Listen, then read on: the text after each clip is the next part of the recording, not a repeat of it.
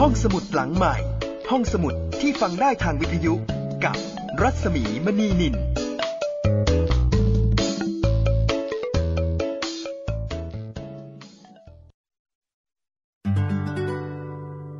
อยุธยานามเต็มว่ากรุงเทพทวารวดีศรีอยุธยาสืบท วารวดีมีมา สืบละโวอโยธยาสีรามพระเทพนคร แห่งแรกอาณาจักรสยาม เริ่มน้ำคนไทยที่นี่ก่อน รือญาติชาติพันธุ์ประชากร ผสมเผ่า พระนคร กรุงศรี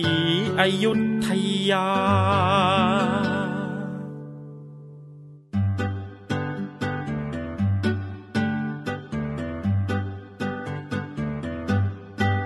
อยุธยาเมื่อสามพันปี อยู่ใต้วารีทะเลอ่าวไทย น้ำหลากจากดงพงไพรไหลจมถมเทเป็นทะเลโคลนตม โคลนตมถมดินเป็นดอน หมู่บ้านตั้งก่อนเป็นประถม บนเส้นทางคมนาคม มั่งคั่งสังสมเป็นอยุธยาอายุธยาล้ำลึกดึกดำบรรสั่งสม สุวรรณภูมิมา อยู่บนเส้นทางการค้าโลกตะวันตกมา พบตะวันออกไป อโศกอเล็กซานเดอร์ สามก๊กเปิดโลกกว้างใหญ่โลกการค้ากว้างทางไกลเหนือใต้ออกตกยกถึงอยุธยา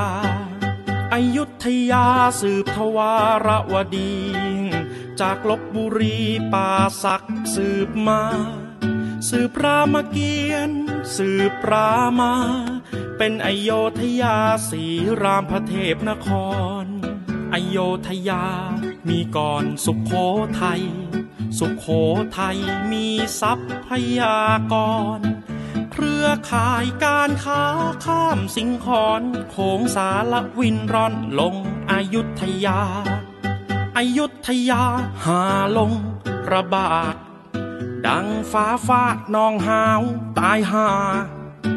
โลกเก่าพังเพเวทนาสร้างโลกใหม่มา การค้าภาษาไทย คุณแผนแทนฟ้าก่อดิน ก่อบ้านสร้างเมืองแปลงใหม่ ราชอาณาจักรสยามใน สุวรรณภูมิกรุงศรีอยุธยาอยุธยาเมืองท่านานาชาติ อำนาจควบคุมการค้าอ่าวไทยทะเลจีนจามปาอันดามันสมุทรสุดอ่าวเบงกอล โชดึกคุมทะเลจีนจาม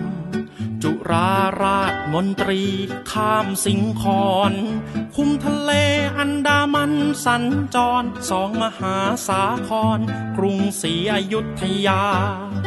อยุธยานามเต็มว่ากรุงเทพ ทวารวดีศรีอยุธยา สืบทวารวดีมีมาสืบละโวอโยธยาสีรามพระเทพนคร แห่งแรกอาณาจักรสยาม เริ่มนามคนไทยที่นี่ก่อนเรือญาติชาติพันธุ์ประชากรผสมเผ่าพระนคร กรุงศรีอยุธยา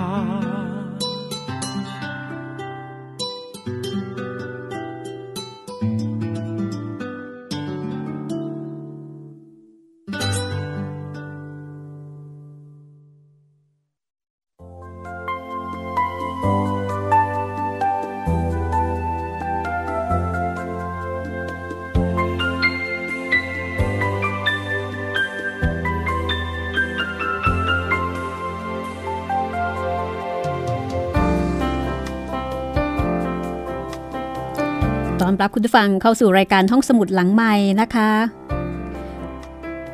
รายการที่คุณสามารถติดตามเรื่องราวจากหนังสือดีๆ ที่น่าสนใจ รายการที่ส่งเสริมการอ่านผ่านการฟังของวิทยุไทย PBS www.thaipbsradio.com กับดิฉันรัศมีมณีนินนะคะ วันนี้นวนิยายชีวิตเจ้าพระยาวิชาเยนทร์ ฟอลคอนแห่งอยุธยา มาถึงตอนที่ 33 แล้วค่ะ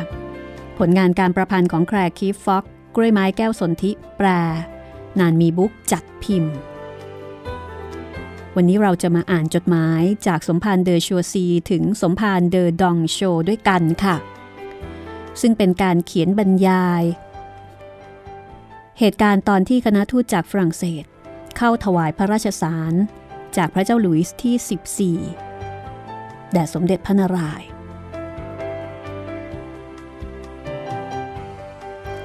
จดหมายนี้ลงวันที่ 17 ตุลาคม ปีคริสต์ศักราช 1685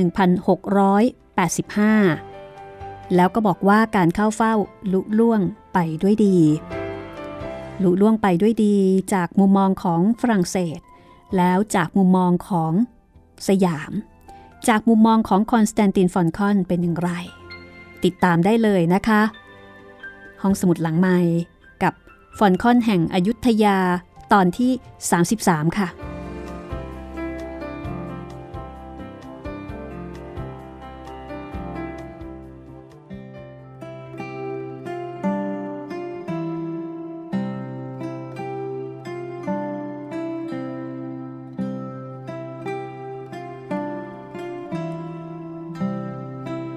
เดอโชซีเล่าว่า ในเวลาเช้าตรู่ ราชทูต ใส่พระราชสารลงในกล่องทอง วางกล่องบนพานทอง แล้วก็วางพานทองบนถาดทอง แล้วจึงตั้งเอาไว้บนโต๊ะ ออกยาสองท่านซึ่งเป็นขุนนางชั้นผู้ใหญ่ของราชอาณาจักร พร้อมด้วยเหล่าขุนนางสำคัญอีก 40 ท่าน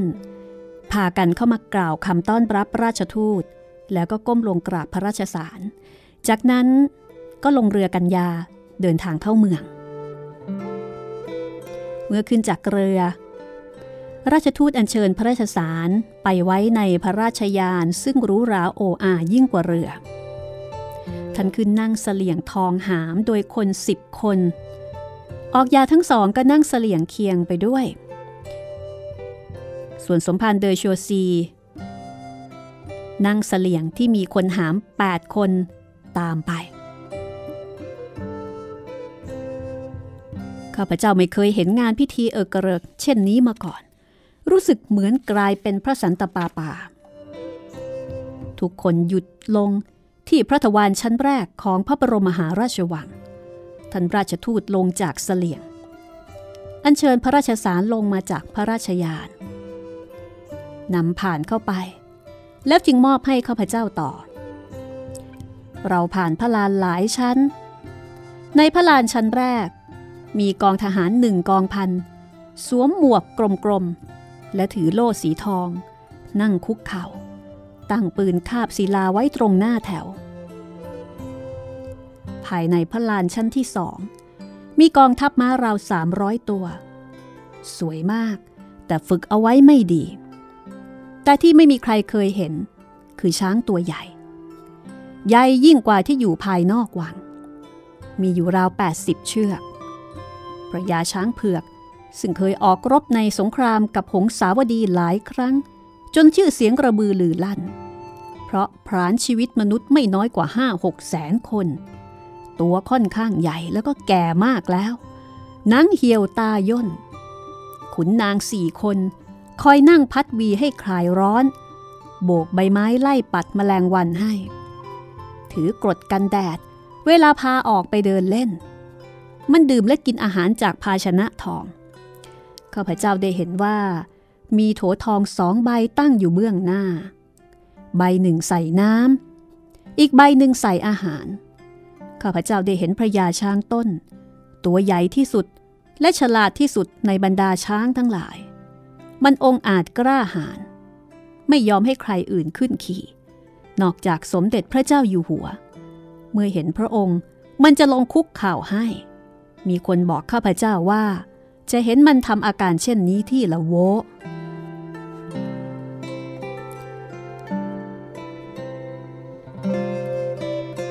จากนั้นก็เล่าว่า เมื่อถึงพระลานชั้นสุดท้าย ก็มีขุนนางจำนวนมาก ฟุบหมอบอยู่กับพื้น คณะทูตต้องขึ้นบันไดราวเจ็ดแปดขั้น เพื่อเข้าไปยังท้องพระโรง ราชทูตและเมอร์ซีเออร์กองสตอง หยุดรอให้ขุนนางฝรั่งเศสท่านอื่น ๆ ขึ้นไปนั่งบนพรมก่อน มีการตกลงกันไว้ว่า จะเดินตัวตรงเข้ามาแบบฝรั่งเศส สวมรองเท้า คือไม่หมอบกราบ และเข้านั่งประจำที่ก่อนที่สมเด็จพระเจ้าอยู่หัวจะเสด็จออก และเมื่อถึงเวลานั้น พวกเขาจะถวายบังคมแบบฝรั่งเศสโดยไม่ลุกขึ้น เมื่อขุนนางฝรั่งเศสเข้านั่งประจำที่เรียบร้อยแล้ว ก็ได้ยินเสียงตีกรองและเป่าแตรจากด้านใน มีเสียงกรองและแตรตอบรับจากด้านนอก เป็นสัญญาณว่าสมเด็จพระเจ้าอยู่หัวใกล้จะเสด็จออกแล้ว เมอร์ซีเออร์กองสตอง เริ่มคลานเท้าเปล่า คือใส่แต่ถุงเท้า ขึ้นบันไดไปด้วยความเคารพยำเกรง ยิ่งกว่าเวลาเอ่อยิ่งกว่าเวลาที่บรรดาทูตทำที่กรุงโรม คือบรรยายว่าเป็นการแสดงท่าทีเคารพยำเกรงอย่างสูง จากนั้นท่านราชทูตก็เดินตามขึ้นไป ถอดหมวกออกเมื่อขึ้นไปถึงขั้นสุดท้าย ถวายบังคมอย่างต่ำแบบฝรั่งเศส ตัวของสมภารเดอชัวซีอยู่ทางด้านซ้าย ไม่อาจถวายบังคมได้เพราะว่าถือพระราชสาร เดินผ่านขุนนางชั้นผู้ใหญ่ที่หมอบเฝ้าแยกเป็นสองแถว เมื่อไปถึงกลางห้อง ราชทูตถวายบังคมอีกครั้ง แล้วเดินเข้าไปใกล้ที่ประทับในระยะที่พอพูดกันได้ยินถนัด หยุดยืนหน้าเก้าอี้ที่จัดเตรียมไว้ให้ แล้วก็เริ่มกล่าวคำกราบบังคมทูลทั้งที่ถอดหมวก แต่เมื่อกล่าวถึงตอนที่สองเขานั่งลงสวมหมวกใหม่ ในขณะที่สมภารเดอชัวซียังถือพระราชสารอยู่เช่นเดิม เขากราบบังคมทูลว่า สมเด็จพระเจ้าอยู่หัวฝรั่งเศส ผู้ทรงพระเกียรติยศฟุ้งเฟื่อง ด้วยชัยชนะจากสงคราม และสันติสุขซึ่งทรงพระราชทานแก่อริราชศัตรู หลังการญาตราทัพเข้าประจันบาน มีพระบรมราชโองการให้เขาเดินทางมายังดินแดนสุดมุมโลกแห่งนี้ เพื่อแสดงความนิยมชมชื่น และน้ำพระทัยไมตรีที่ทรงมีต่อพระมหากษัตริย์สยามให้เป็นที่ประจักษ์ แต่การที่พระราชาทั้งสองจะเป็นน้ำหนึ่งใจเดียวกันได้นั้น ต้องมีความศรัทธาถือมั่นในสิ่งเดียวกัน เรื่องนี้เป็นเรื่องสำคัญที่ทรงกำชับให้เขามาถ่ายทอด เขาเสริมว่า สมเด็จพระเจ้าอยู่หัวแห่งฝรั่งเศสทรงเห็นว่าพระมหากษัตริย์สยาม ทรงเป็นกษัตราธิราชบนผืนแผ่นดินได้ ด้วยอำนาจของพระเป็นเจ้าที่แท้จริง ผู้ทรงอำนาจสูงสุด สถิตสถาพรไม่มีวันสิ้น ซึ่งชาวคริสต์ทั้งหลายนับถือกันมา พระเจ้าทรงเป็นผู้ประดิษฐานพระเจ้าแผ่นดินบนราชบัลลังก์และพระราชทานความร่ำรวยแก่ประชากรของพระองค์ ทรงเป็นพระเจ้าแห่งฟ้าและดิน ซึ่งทุกคนต้องน้อมรับนับถือ แทนการบูชาเทพเจ้าอย่างต่ำอย่างชาวตะวันออก ทั้งนี้ สมเด็จพระเจ้าอยู่หัวแห่งสยาม ผู้ทรงมีพระปรีชาญาณลึกซึ้ง ย่อมเล็งเห็นถึงความอ่อนแอ เขาจบด้วยการกล่าวว่า สมเด็จพระเจ้าอยู่หัวฝรั่งเศสจะทรงชื่นชมโสมนัสยิ่ง หากเขากลับไปกราบบังคมทูลได้ว่า สมเด็จพระเจ้าอยู่หัวแห่งสยาม ทรงเห็นความจริง และทรงเริ่มศึกษาคริสตศาสนา จะทำให้ความชื่นชมและไมตรีจิตที่ทั้งสองพระองค์ทรงมีต่อกัน มั่นคงแน่นแฟนยิ่งขึ้น ชาวฝรั่งเศส จะเข้ามาพึ่งพระบรมโพธิสมภารด้วยความเต็มใจและวางใจ สมเด็จพระเจ้าอยู่หัวแห่งสยามจะทรงมั่นพระทัยได้ว่า ความสุขชั่วนิรันดร์รอพระองค์อยู่ในสวงสวรรค์ หลังจากที่ทรงปกครองไพร่ฟ้าข้าแผ่นดินด้วยความเจริญรุ่งเรือง เมอร์ซิเออร์กองสตอง ผู้ปฏิบัติหน้าที่ล่าม ก้มลงกราบสามครั้ง แล้วเริ่มแปลเป็นภาษาสยาม เมื่อแปลจบลง ท่านราชทูต ลุกขึ้นถอดหมวก หันมาทางข้าพเจ้า ถวายคำนับพระราชสารแล้วหยิบขึ้นเดินไปยังที่ประทับ มาถึงตรงนี้ข้าพเจ้าต้องขออธิบายเรื่องสำคัญ ในการเตรียมพิธีเข้าเฝ้า เมอร์ซิเออร์กองสตองได้ย้ำว่า ไม่ควรจะเปลี่ยนแปลงประเพณีของชาวตะวันออก ที่ห้ามไม่ให้พระมหากษัตริย์ ทรงรับพระราชสารจากราชทูตโดยตรง แต่ท่านราชทูตยืนยันว่า ต้องการทูลเกล้าถวายด้วยตัวท่านเอง จึงได้ตกลงว่าจะลดความสูงของที่ประทับลงมา หรือทำยกพื้น เพื่อให้ท่านขึ้นไปยื่นได้ เมอร์ซิเออร์กองสตอง รับว่าจะทำตามนั้น แต่เมื่อพวกเราเข้าไปในท้องพระโรงได้พบว่าสมเด็จพระเจ้าอยู่หัว ประทับอยู่ที่พระบัญชรสูงกว่าสิบฟุต ท่านราชทูตกระซิบกับข้าพเจ้าว่า ถ้าจะต้องใช้ไม้ยื่นส่งเท่านั้น แต่ฉันจะไม่ยอมทำแน่ ข้าพเจ้ายอมรับว่ารู้สึกลำบากใจ ไม่ทราบว่าจะแนะนำท่านอย่างไรดี ตั้งใจจะยกเก้าอี้ของท่านไปวางใต้พระบัญชร ให้ท่านปีนขึ้นไป แต่เมื่อท่านราชทูตกล่าวคำกราบบังคมทูลจบแล้ว ก็ตัดสินใจถือพานใส่พระราชสารเดินเข้าไปอย่างองอาจ ยื่นถวายสมเด็จพระเจ้าอยู่หัวโดยไม่ชูขึ้น ราวกับว่าประทับอยู่ในระดับเดียวกัน เมอร์ซิเออร์กองสตองซึ่งคลานมาด้านหลังเรา ร้องบอกท่านราชทูตว่า ยกขึ้นสูง ยกขึ้นสูงสูง แต่ท่านก็ไม่ทำตาม สมเด็จพระเจ้าอยู่หัวทรงพระสวน โน้มพระองค์ลงมารับไป นี่เป็นภาพเป็นภาพเขียนลายเส้นนะคะ ซึ่งเรา เคยได้เห็นอยู่บ่อยๆ ในหนังสือเรียน ภาพที่สมเด็จพระนารายณ์ทรงโน้มพระองค์ ลงมารับพระราชสาร โดยมีฟอนคอน หมอบกราบ คอยบอกอยู่ข้างๆ ซึ่งก็ถือได้ว่าเป็นการกระทำที่ถือดีนะคะของฝรั่งเศส ถือเนื้อถือตัวในขณะที่สมเด็จพระนารายณ์นั้น ทรงพระสวนแล้วก็ทรงโน้มพระองค์ลงมาสมภารเดอโชซี เล่าต่อในจดหมายว่า พระอิริยาบถนี้ทำให้ข้าพเจ้าเย็นใจขึ้น นึกอยากกอดท่านราชทูต นอกจากสมเด็จพระเจ้าอยู่หัว จะทรงพระกรุณา ก้มลงหยิบพระราชสารแล้ว ยังทรงยกขึ้นเสมอพระเศียรเป็นการเชิดชูพระเกียรติอย่างเต็มที่ จากนั้นมีรับสั่งว่าทรงยินดีที่ได้เห็นพยานแห่งความชื่นชม และพระราชมัยตรีจากสมเด็จพระเจ้าอยู่หัวแห่งฝรั่งเศส และทรงดีพระไทยที่ได้พบท่านราชทูตเกือบเท่าเทียมกับการได้เห็นองค์พระมหากษัตริย์เอง เมื่อทรงเสด็จจากไป พระคังและขุนนางชั้นผู้ใหญ่ทั้งหลาย ซึ่งมอบอยู่ตลอดเวลาที่เข้าเฝ้าก็พากันลุกขึ้น เมื่อเรากลับออกมา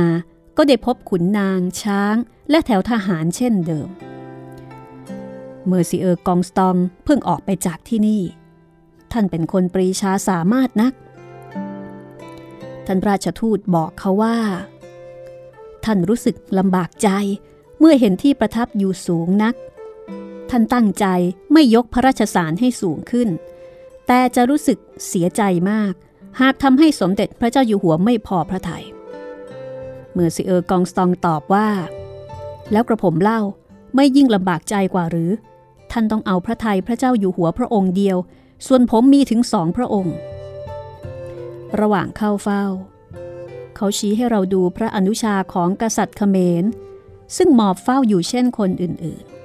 ๆ พระท่านมีเท้าอยู่ในที่ซึ่งมีพระเศียรของอนุชาของกษัตริย์ สรุปว่าเขาเป็นคนแปลก คงจะแสดงความเฉียบแหลมได้มากที่แวร์ไซส์ ราตรีสวัสดิ์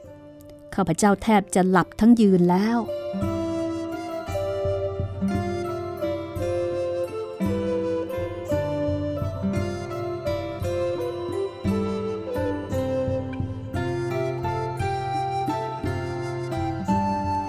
นั่นคือมุมของทางฝรั่งเศสค่ะ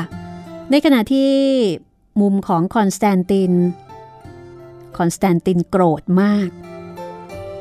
เขาพยายามสะกดกลั้นโทสะ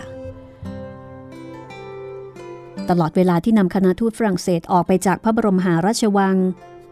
จนเมื่อนั่งเรือหรูใหม่เอี่ยมกลับบ้าน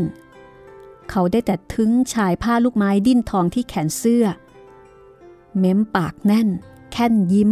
เพื่อไม่ให้ตะโกนออกมา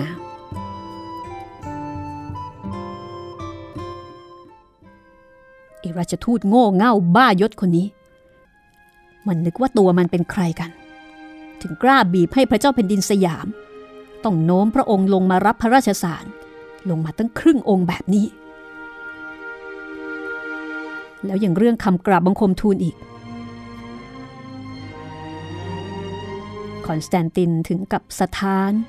เมื่อคิดว่าจะเกิดอะไรขึ้น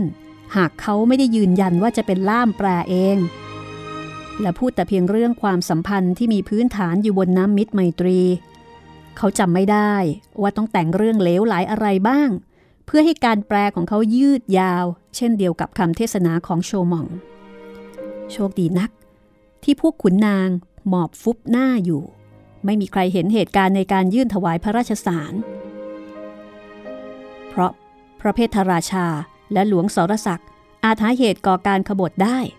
โดยกล่าวหาว่าเขาเป็นต้นเหตุ ให้เกิดการหมิ่นพระบรมเดชานุภาพ เจ้าโชมองขี้เธอนั่น ลุกขึ้นถอดหมวกทุกครั้ง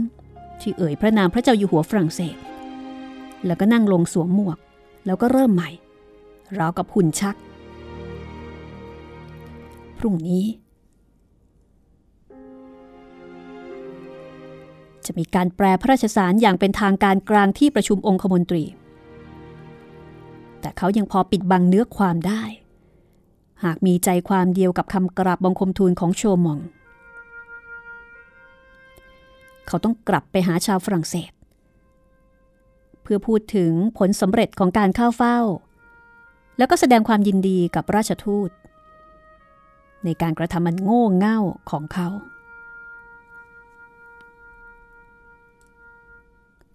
ขอบคุณสวรรค์ คอนสแตนตินนึกในใจ เขาจะได้แต่งตัวตามสบายสัทีไม่ต้องใส่เสื้อแบบเมืองหนาวที่ดูหน้าตลกเช่นเมื่อเช้า เขาแทบจะลื่นล้มเพราะใส่ถุงน่องผ้าไหมคลานขึ้นบันไดไม้สักขัดมัน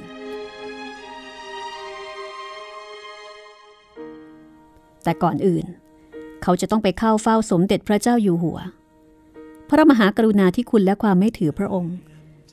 ทำให้พิธีเข้าเฝ้าครั้งนี้ไม่กลายเป็นเรื่องอื้อฉาว ตัวเขาเองคงทำอะไรไม่ถูก นอกจากจับแขนโชมองยกขึ้น ซึ่งยิ่งไม่ช่วยให้อะไรดีขึ้น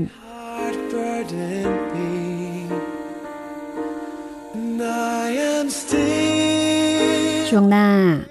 เราจะตามคอนสแตนตินไปเข้าเฝ้าสมเด็จพระนารายณ์ว่าพระองค์ทรงรู้สึกอย่างไร หลังจากการเข้าเฝ้าถวายพระราชสาร จากฝรั่งเศสครั้งนี้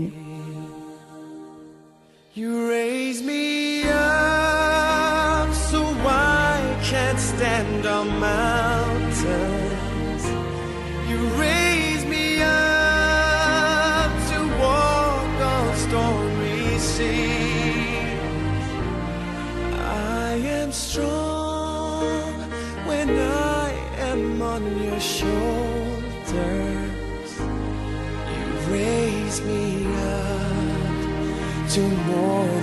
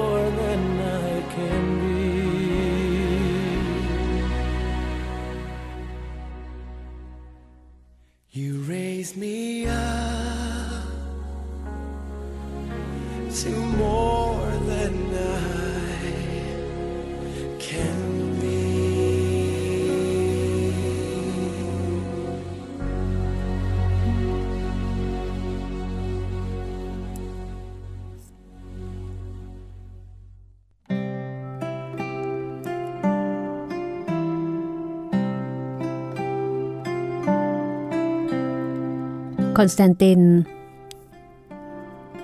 ไปเข้าเฝ้าสมเด็จพระนารายณ์เมื่อมาถึงข้างห้องประทับก็ทราบว่า พระองค์ประทับอยู่กับพระเพทราชาและหลวงสรศักดิ์เขาคานเข่าเข้าไปเช่นทุกครั้ง คือถ้าเกิดว่า สมเด็จพระเจ้าอยู่หัวไม่ได้ประทับตามลำพัง เขาก็จะต้องคลานเข่าเข้าไป เพื่อไม่ให้คนนินทามากขึ้นจากการที่เขาเงยหน้าเมื่ออยู่ต่อหน้าเบื้องพระพัก เข้ามาสิกองซอง เข้ามาได้ เลิกคลานได้แล้ว คนกันเองทั้งนั้น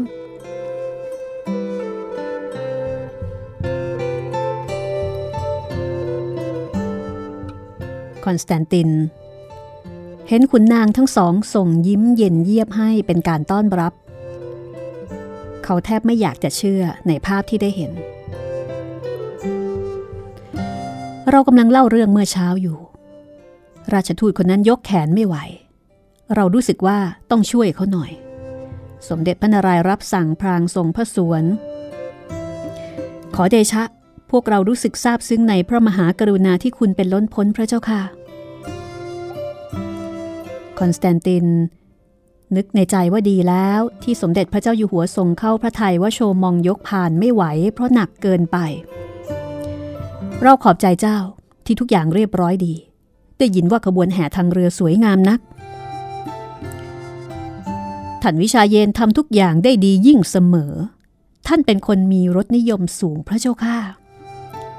หลวงสรศักดิ์พูดเบาๆ ด้วยน้ำเสียงแปลก คอนสแตนติน แปลกใจกับน้ำเสียงที่มีเลสไนยเขาหันไปมองเจ้าชายหนุ่ม ซึ่งทำหน้าซื่อมองตอบเขา สมเด็จพระเจ้าอยู่หัวไม่ทรงสังเกต ทรงเข้าพระทัยว่า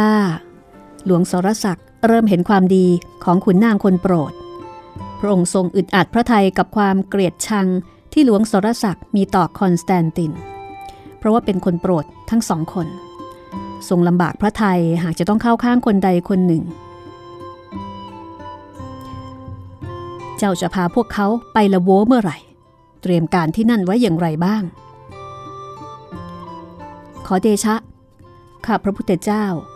จะให้พวกเขาพักที่เรือนรับรอง ซึ่งข้าพระพุทธเจ้าให้คนสร้างขึ้นในบริเวณบ้าน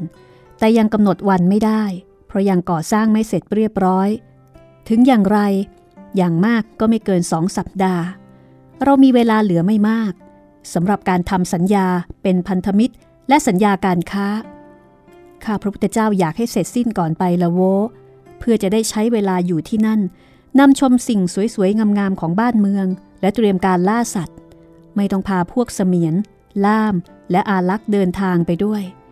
ข้าพระพุทธเจ้า ขอพระราชทานพระบรมราชานุญาตออกไปดูแลงานต่อพระเจ้าค่ะ เขากราบบังคมลาสามครั้งคลานเข่าแล้วก็ถอยออกไป สมเด็จพระนารายมีรับสั่งเบาๆกับขุนนางทั้งสอง บอกว่าเราไม่รู้ว่าสยามจะเป็นเช่นไร หากขาดคนผู้นี้ คนผู้นี้ก็หมายถึงคอนสแตนติน คอนสแตนตินได้ยินแล้วก็รู้สึกพอใจ เมื่อมาถึงห้องข้างๆ เขายืดตัวขึ้น ถูศอกที่ขัดยอก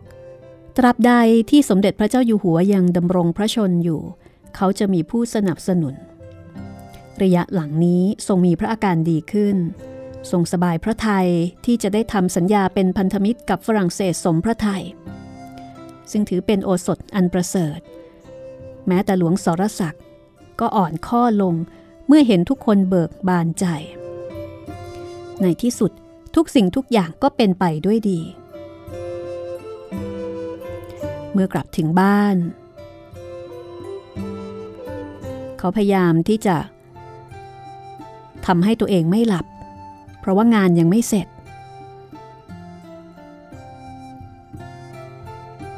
กิจการต่างๆ ของราชอาณาจักร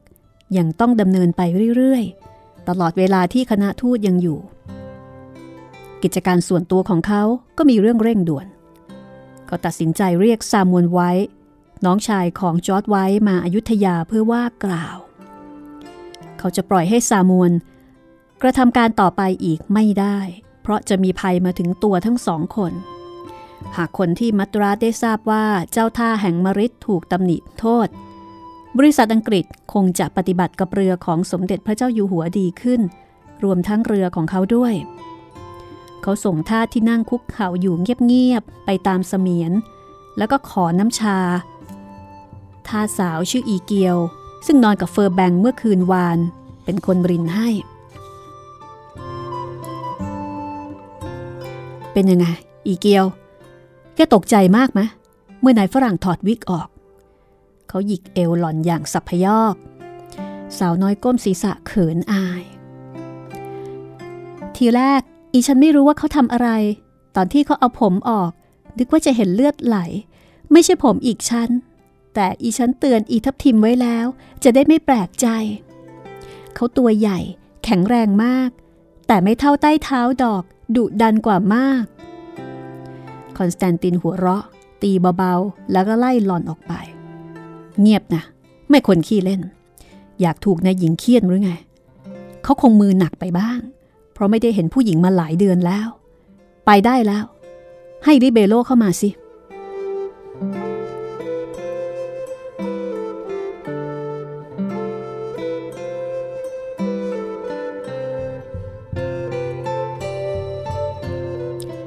ลิเบโร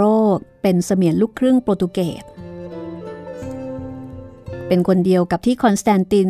ส่งไปหาโชมองเพื่อเสนอผู้หญิงชาวคริสต์ให้ ลิเบโรคุกเข่าลงหน้าโต๊ะทำงาน คลี่กระดาษหลายแผ่น มีรายการสินค้าที่จะส่งไปญี่ปุ่น รายการล่าสุดของสมบัติในท้องพระคลัง และจดหมายจากเขมร ไม่มีอะไรใหม่ กองทัพยังตั้งอยู่ที่เดิมกำลังรวบรวมไพร่พลเพื่อเข้าโจมตีข้าศึก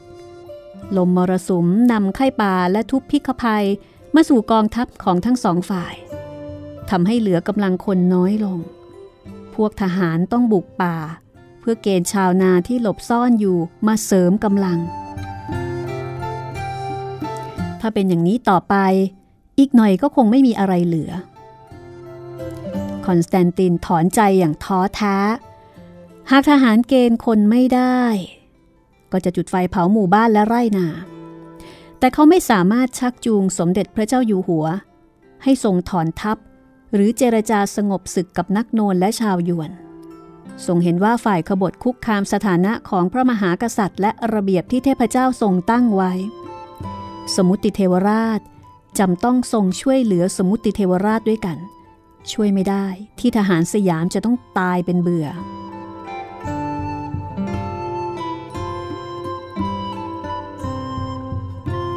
คอนสแตนตินรู้ดีว่า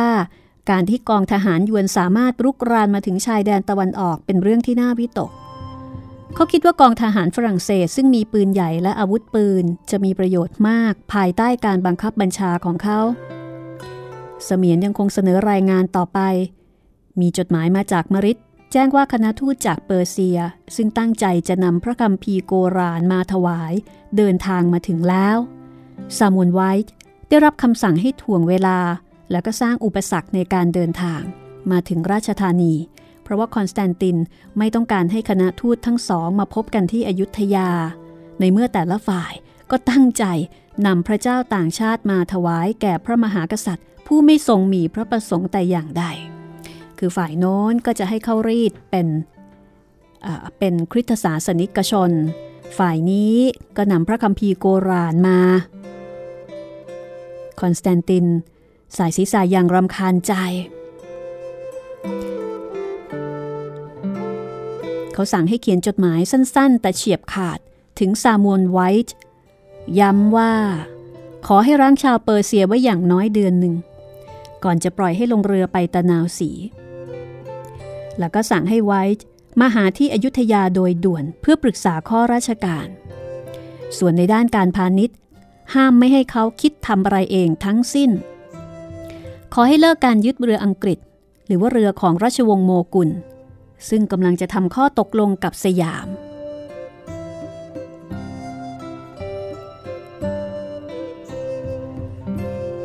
หลังจากจบเรื่อง ลิเบโรมีอาการอึกอักอึกอักเออยังมีอีกเรื่องหนึ่งขอรับ พระคุณท่าน คือหลวงสรศักดิ์หลวงสรศักดิ์ทำไม ว่าไปสิลิเบโรอึดอัด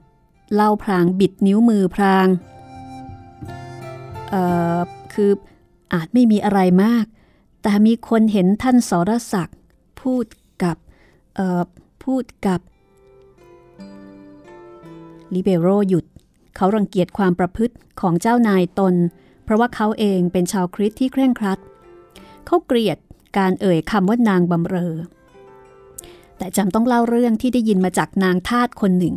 ซึ่งเขาออกวังได้อย่างอิสระ เพราะว่าชราแล้ว ตัวเขาเองไม่ได้พูดกับนางทาสเองโดยตรง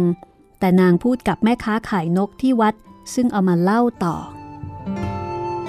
นี่เมื่อไรจะเข้าเรื่องสักที ฉันรู้ว่าเรามีสายสืบอยู่ทั่วไป เสียเงินเสียทองไปเยอะแล้ว มีคนเห็นหลวงสรศักดิ์พูดกับองเหนือใช่ไหม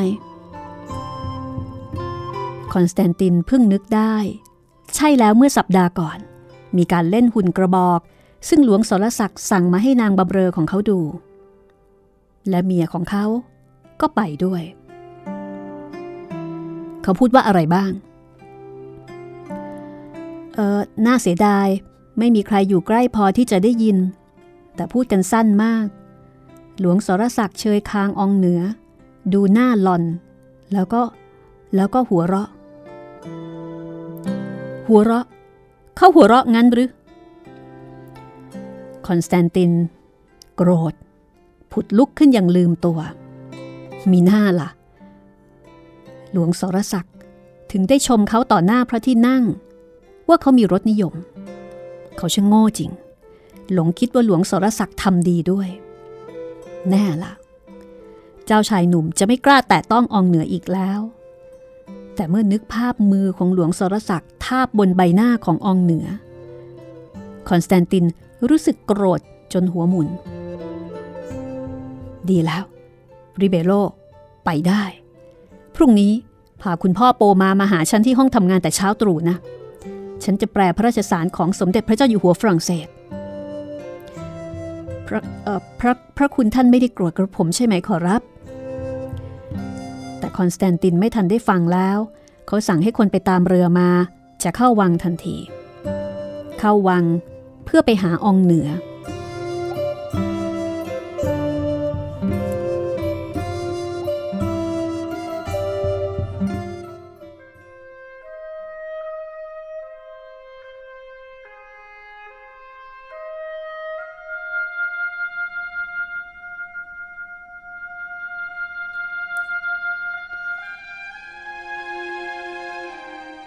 มื่อเขาไปถึง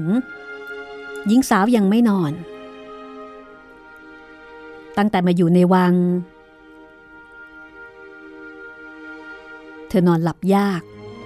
เพราะว่าเวลากลางวันไม่มีอะไรทำพอตกกลางคืนก็มักนอนกระสับกระส่ายอยู่ในมุ้งหลายชั่วโมง หวังว่าสามีจะมาหา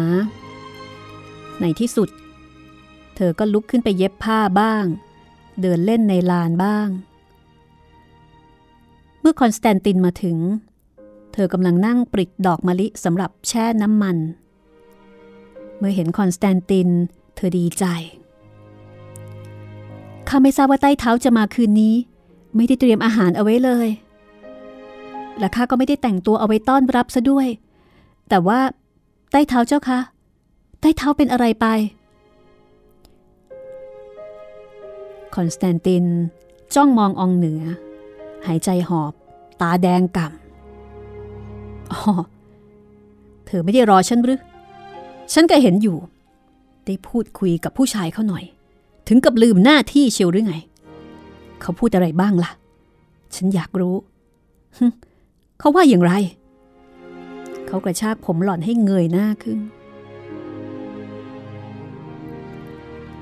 เขาเห็นข้าในงานเล่นหุ่นกระบอก อองเหนือหน้างาย เพราะถูกคอนสแตนตินกระชากผม เธอหายใจขัด เธอรู้สึกอายที่ยังจำช่วงเวลานั้นได้ เมื่อบุรุษแปลกหน้าเข้ามาพูดด้วย เมื่อเห็นหลวงสรศักดิ์เดินเข้ามาในลานที่เล่นหุ่นกระบอก เธอก็รู้ว่าคนคนนี้คือหลวงสรศักดิ์แต่เธอไม่คิดว่าเขาจะหนุ่มและสง่างามขนาดนี้ แม้ว่าเขาจะเหยียดหยามเธอ ข้าไม่กล้าเล่าให้ใต้เท้าฟัง เพราะกลัวว่าท่านจะโกรธ เขาถามว่าข้ามาจากไหน เหตุใดจึงไม่เคยเห็นข้า ใต้เท้าเจ้าขาได้โปรดเถิด พอข้าบอกว่าเป็นเมียท่าน เขาก็จับคาง แล้ว แล้วก็บอกว่าข้าสวยดี แต่เหม็นเน่า หล่อนล้มลงกับพื้น มือกุมแก้ม คอนสแตนตินตบเธอ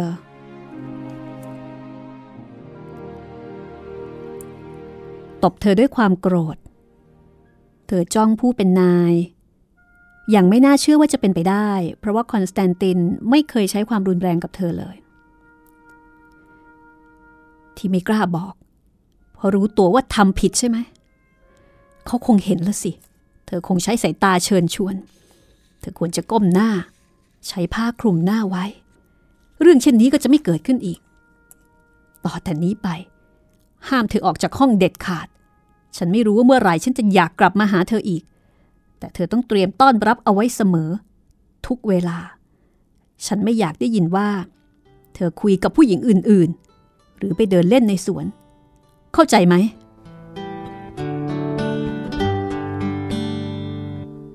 อ่องเหนือนั่งคุกเข่าสะอึกสะอื้นพยักหน้ารับ คอนสแตนติน หันหลังเดินจากไป ติดตามเรื่องราวของฟอนคอนแห่งอยุธยาต่อนะคะ ตอนหน้าตอนที่ 34 งานเขียนของแครกคีฟ็อกซ์ กล้วยไม้แก้วสนธิแปรเท้าเบาสบายนันมีบุ๊กจัดพิมพ์แต่ภาพถ่ายบางสวัสดีค่ะ ไม่ปีนป่ายไม่จับต้องสองข้างทาง มองไกลๆกว้างๆ อย่างเบาๆ เห็นความล้ำลึกดึกดำบรรพ์ร้อยพันปีแล้วปีเล่า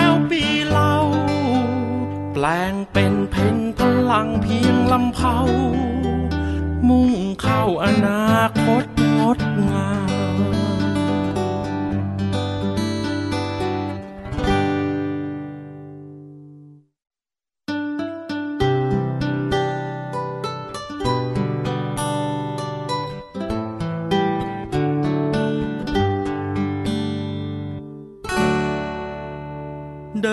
ทางทอดน่องท่องเที่ยว ดินหญ้าฟ้าเขียวอาทันถิ่นฐานบ้านเมืองดึกดำบรรคู่คันลุ่มดอนบึงบานทิ้งไว้แต่รอยเท้าเบาสบาย เอาไปแต่ภาพถ่ายบางอย่าง ไม่ปีนป่ายไม่จับต้องสองข้างทาง มองไกลๆกว้างๆอย่างเบาๆ เห็นความล้ำลึกดึกดำบรรพ์ร้อยพันปีแล้วปีเล่า แปลงเป็นเพ่นพลังเพียงลำเผามุ่งเข้าอนาคตงดงาม